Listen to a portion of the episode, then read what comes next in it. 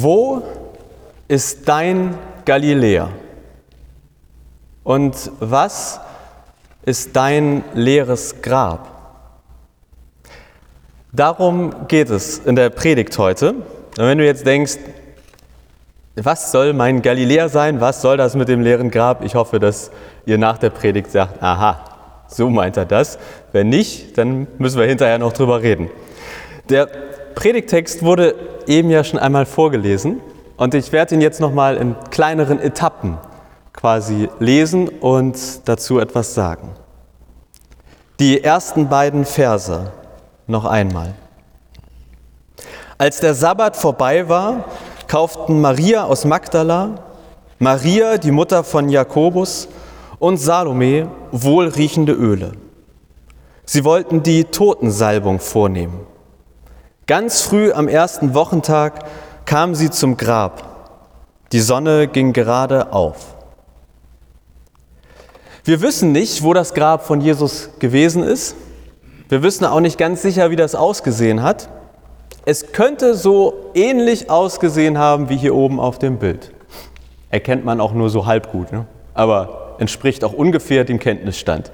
Also vermutlich ein in den Felsen geschlagener Raum mit mehreren Nischen zur Ablage von Toten. Also ganz anders, als wir uns heute ein Grab vorstellen oder wie es bei uns häufig aussieht.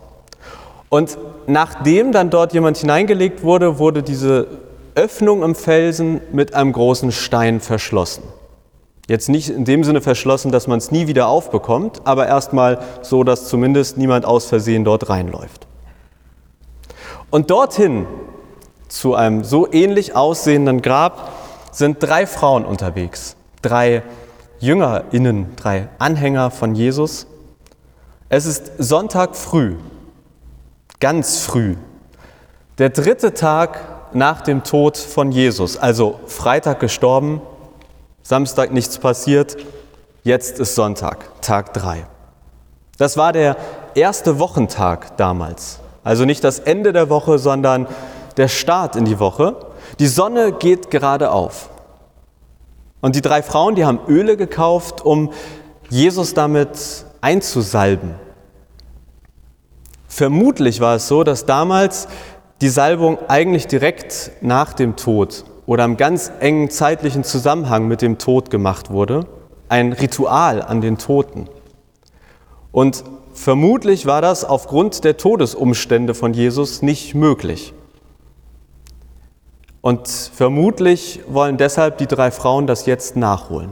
Sind also auf dem Weg zum toten Jesus, weil sie ein Totenritual an ihm vollziehen wollen.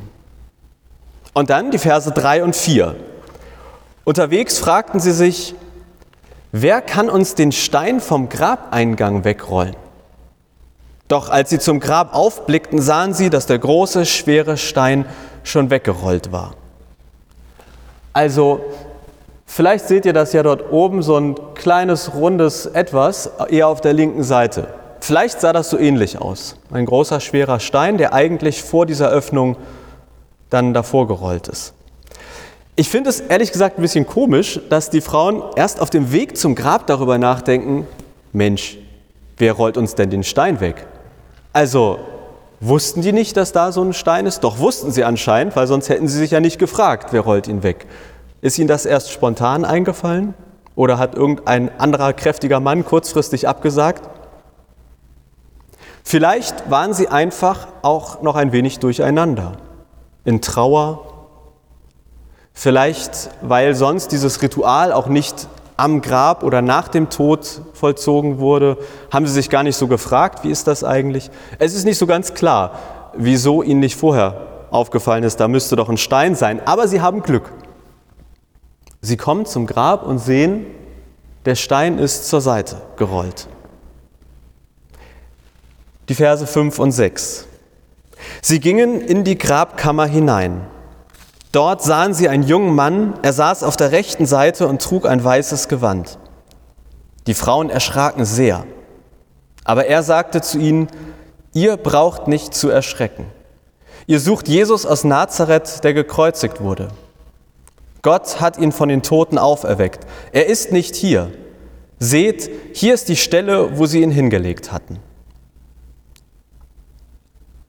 Also die Frauen gehen dorthin, gehen hinein und vielleicht sah das da drin so ähnlich aus. Also jetzt auch eher alles ein bisschen gröber gehalten, aber vermutlich so leicht erhöhte Stellen, wo die Toten dann hingelegt wurden, in weißen Gewändern, eingerollt und dort draufgelegt. Aber sie kommen dort rein und alles, was sie finden, ist erstmal ein junger Mann, der dort sitzt. Kein Jesus, kein Leichnam in etwas eingerollt. Ein junger Mann, ich stelle mir das so vor, dass zumindest vielleicht im ersten Moment eine gewisse Ähnlichkeit mit Jesus auch vorhanden war. Also es war kein alter Mann, es war keine Frau, es war vielleicht so, die Frauen kamen rein und dachten sich, Jesus? Also, äh, haben einen Schreck bekommen. Da saß jemand, der vielleicht zumindest im ersten Moment Ähnlichkeit mit Jesus hatte. Und dann sagt dieser junge Mann im weißen Gewand zu ihnen, dass sie sich nicht erschrecken müssen. Ehrlich gesagt ein bisschen spät. Der Hinweis, den hätte, man, hätte er vielleicht an die Tür draußen machen sollen. Achtung, Stufe sowie Achtung, nicht erschrecken. Sie haben sich ja schon erschreckt. Aber er sagt, ihr müsst euch nicht erschrecken. Jesus wurde von den Toten auferweckt. Ich bin's aber nicht. Ich bin nicht Jesus und Jesus ist auch nicht mehr hier. Und äh, guckt mal hier, hier er übrigens gelegen. Wir wissen nicht, wer der junge Mann genau ist. Vielleicht ein Engel. Einigen wir uns einfach mal erstmal darauf, dass wir ihn wie einen Engel uns vorstellen. Wir wissen auch nicht ganz genau, was er mit der Sache zu tun hat. Also hat dieser Engel den Stein zur Seite geräumt? Musste der Engel von außen kommen, den Stein zur Seite räumen, damit Jesus raus konnte? Oder war er nur gerade in der Nähe? Was macht der Engel dort? Warum ist er da? Wenn dieser Engel nicht gewesen wäre, dann wären die Frauen vielleicht gar nicht ins Grab gekommen, weil der Stein noch da gewesen wäre. Aber nehmen wir an, sie hätten ihn wegrollen können. Dann hätten sie vermutlich einen Schreck bekommen, dass Jesus weg ist. Hätten vielleicht gedacht, er wurde geklaut, gestohlen. Sowas gab es durchaus damals. Und vermutlich war der Engel vor allem für die Frauen da. Wie so eine Sprachnachricht. Also weniger für Jesus, um irgendwas mit dem zu klären, sondern mehr für die Frauen, die dorthin kommen. Denn wenn der Engel nicht gewesen wäre, dann hätte den Frauen die Erklärung gefunden, gefehlt. Also sie hätten sich vielleicht groß Gedanken gemacht, was ist mit Jesus passiert? Wo ist er hin? Sind wir am falschen Ort? Wurde der gar nicht hier hingelegt? Der Engel erklärt ihnen die Situation. Also Gott hat eine lebendige Sprachnachricht nach dem Piepton hinterlassen. Und auf dieser Sprachnachricht kommt noch ein Auftrag dazu, also eine Erklärung und ein Auftrag. Und der Auftrag lautet, die Verse 7 und 8, Macht euch auf, sagt seinen Jüngern, besonders Petrus, Jesus geht euch nach Galiläa voraus. Dort werdet ihr ihn sehen, wie er es euch gesagt hat.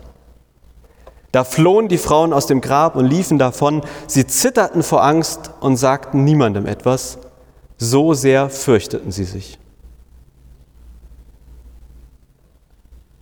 Also der Engel sagt, liebe Frauen, geht nach Galiläa. Dort werdet ihr den auferstandenen Jesus treffen. Und das klingt ja erstmal nach einer frohen Botschaft. Also da ist jemand lebendig, von dem man dachte, dass er tot sei. Und man kann ihn sogar wieder treffen. Er ist nicht irgendwie weg. Aber irgendwie war das für die Frauen alles andere als eine frohe Botschaft. Da war keine Osterfreude, kein frohe Ostern, kein Jesus lebt, er ist wahrhaftig auferstanden, sondern Angst, Furcht. Sie rennen weg und erzählen niemandem etwas. Fürchtet euch nicht. Das sagen Engel bei der Geburt von Jesus. Fürchtet euch nicht. Fürchtet euch nicht, das gibt es bei Jesus Geburt und bei seiner Auferstehung. In beiden Fällen Engel, die sagen, fürchte dich nicht, erschrecke dich nicht, hab keine Angst. Aber die drei Frauen tun genau das. Sie entsetzen sich, sie zittern vor Angst. Statt Osterfreude, Osterentsetzen oder Osterangst, Osterfurcht. Und wisst ihr, was das ist? Authentisch, glaubwürdig. Also, ich halte das für erstmal die zutiefst menschliche und wahrscheinlichste Reaktion. Wenn ich mir vorstelle, ich würde zu einer Bestattung kommen und ich komme zu der Trauerfeier und da steht ja ein Sarg normalerweise in der Kapelle und dann würde da der Bestatter stehen neben dem offenen Sarg und mir sagen, du, äh, der ist nicht tot, der ist auf dem Weg nach Pinneberg.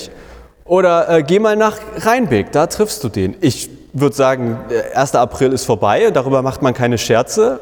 Oder ich, also, ich würde auch nicht schreiben, yippie erlebt, sondern ich würde sagen, irgendwas stimmt hier nicht. Also, ich glaube, die Reaktion der Frauen ist erstmal absolut authentisch, nachvollziehbar, menschlich. Und ich habe mich gefragt, was müsste passieren, also wenn ich jetzt zu dieser Bestattung komme und der Sarg ist leer und der Bestatter sagt mir, der ist auf dem Weg nach Pinneberg, was müsste passieren, damit ich das glaube und nicht für einen schlechten Scherz halte? Ich müsste diese Person treffen, die da angeblich tot und jetzt wieder lebendig ist. Das wäre für mich entscheidend. Dann würde ich sagen, okay, kein Aprilscherz. Und genau das Gleiche ist auch bei den drei Frauen der Fall gewesen. Wenn wir nämlich einen Vers weiterlesen, also der Predigtext für heute war Vers 1 bis 8, und wenn wir uns aber trauen, noch Vers 9 mitzulesen, also mal ganz gewagt und äh, einfach etwas tun, was nicht so vorgeschlagen wurde, dann steht in Vers 9, Früh am ersten Wochentag war Jesus vom Tod auferstanden. Zuerst zeigte er sich Maria aus Magdala, die er mal von sieben Dämonen befreit hatte. Sie machte sich auf den Weg und erzählte es denen, die bei ihm gewesen waren und die jetzt trauerten und weinten. Also, Maria von Magdala ist eine von den drei Frauen, die eben noch weggelaufen ist und Angst hatte und niemandem etwas erzählt hat. Und hier steht jetzt, dass sie doch den Leuten, den Jüngern davon erzählt hat, dass Jesus auferstanden ist. Was ist passiert? Warum hat sie das jetzt doch getan. Ich glaube, der entscheidende Punkt ist, zuerst zeigte er, also Jesus, sich Maria aus Magdala. Sie hat ihn getroffen.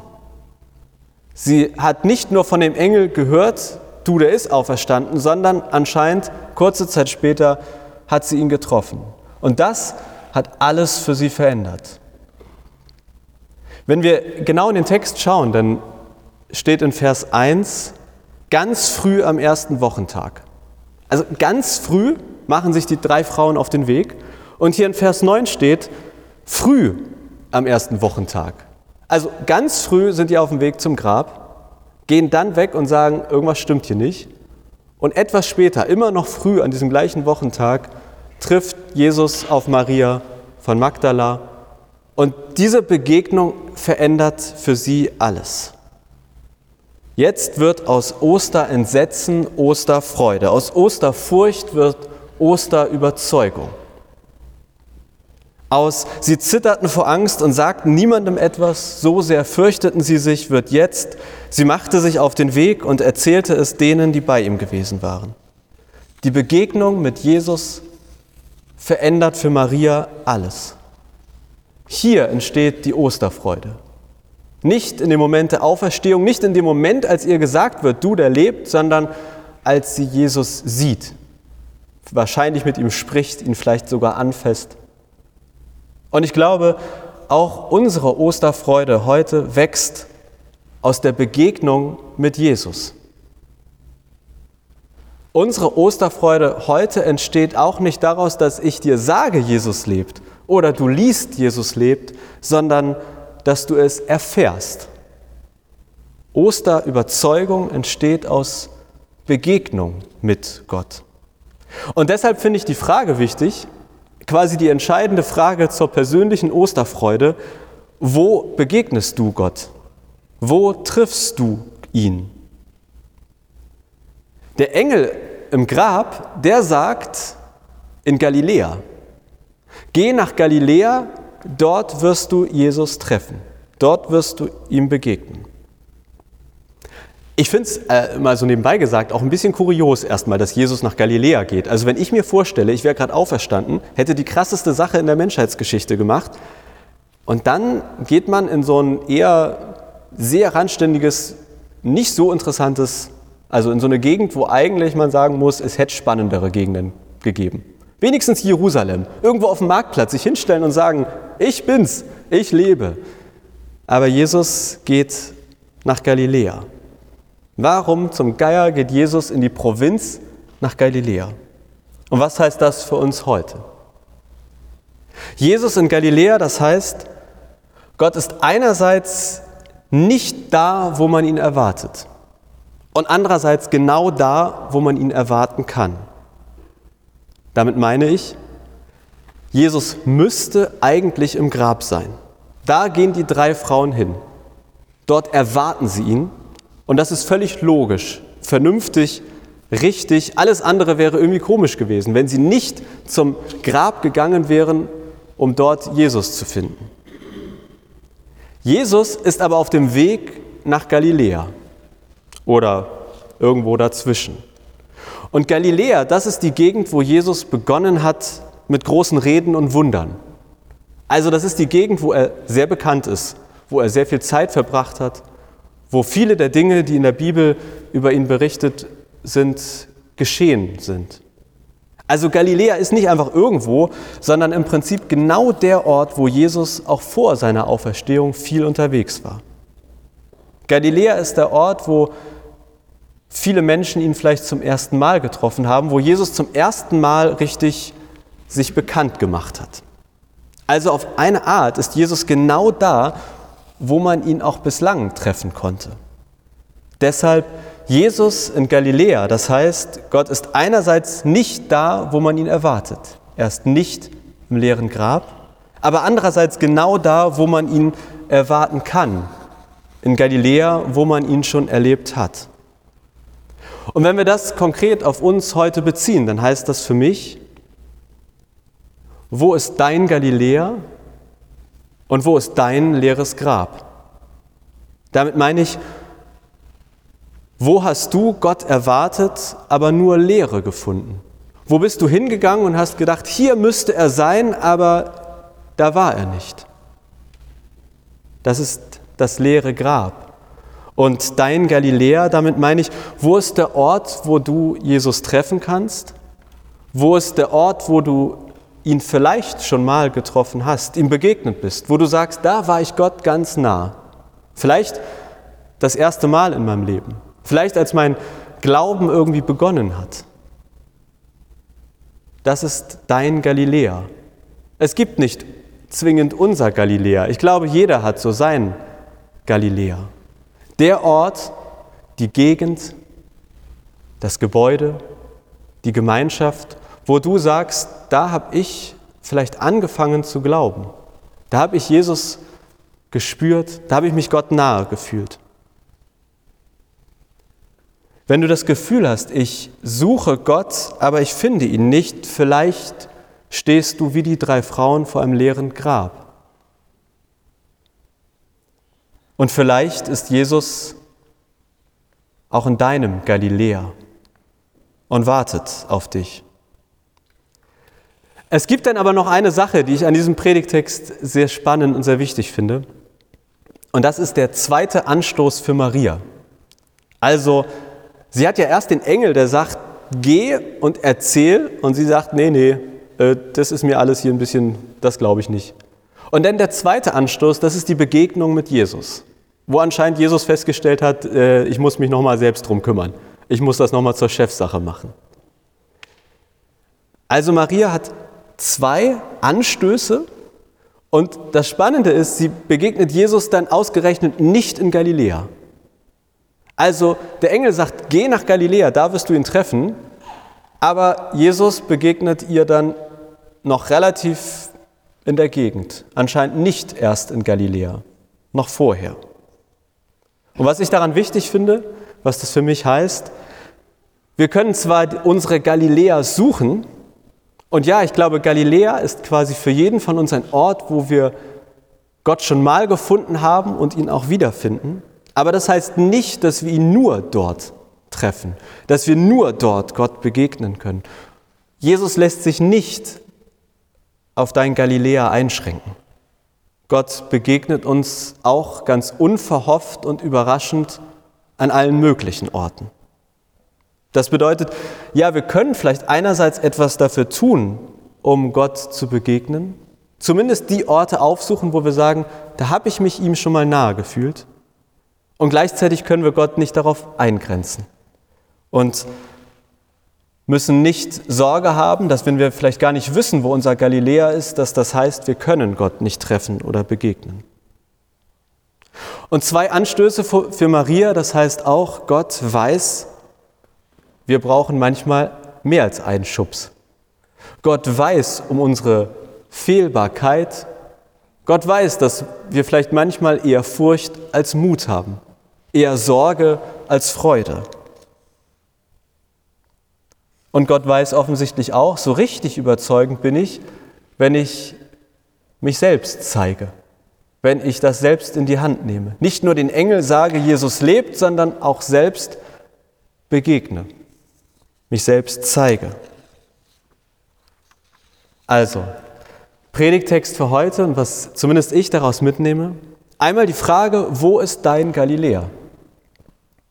Wo ist der Ort, wo du Gott schon mal, vielleicht sogar regelmäßig begegnet bist, aber den du jetzt gerade bei deiner Suche nach Gott gar nicht mehr auf dem Schirm hast, weil du vielleicht vor einem leeren Grab stehst? Deshalb steckt für mich in dem Text auch die Frage, was ist dein leeres Grab? Wo suchst du gerade nach Gott? Völlig plausibel und logisch. Aber er ist dort nicht, in Klammern mehr. Und dann die Hoffnung. Gott begegnet uns in unseren Galiläas, aber auch darüber hinaus. Gott ist für uns einerseits verfügbar und unverfügbar. Und das ist, finde ich, auch eine Erleichterung. Es liegt nicht allein an dir, ob du Gott begegnest oder nicht. Und deshalb steht für mich am Ende eine Zusage. Gott weiß, dass wir manchmal auch im Glauben mehr Anstöße brauchen, vielleicht auch immer wieder, um glauben zu können, um vertrauen zu können, auch um dieser Sache mit Ostern glauben zu können, die einfach nun mal unglaublich ist. Und auch wenn wir heute vor einem leeren Grab stehen, auch wenn dir jemand sagt, Jesus lebt, ich glaube, auch wir haben quasi das Recht, Gott zu sagen, ich möchte es nicht nur hören, ich möchte es auch erleben, spüren. Ich brauche mehr als nur das Wort, das mir sagt, Jesus lebt. Und wenn wir dann hoffentlich, ob nun in unseren Galiläas oder ganz unverhofft irgendwo anders, das Gefühl haben, ich spüre ihn, ich bin Gott nah, ich habe ihn erlebt, dann, dann ist Ostern auch immer die Aufforderung, die Maria zu machen. Und die Maria zu machen, das bedeutet, sie machte sich auf den Weg und erzählte es denen, die bei ihm gewesen waren, die jetzt trauerten und weinten. Die konnten nicht glauben, was sie von Maria hörten. Jesus lebt. Ich habe ihn gesehen. In diesem Sinne. Jesus lebt. Er ist wahrhaftig auferstanden. Amen.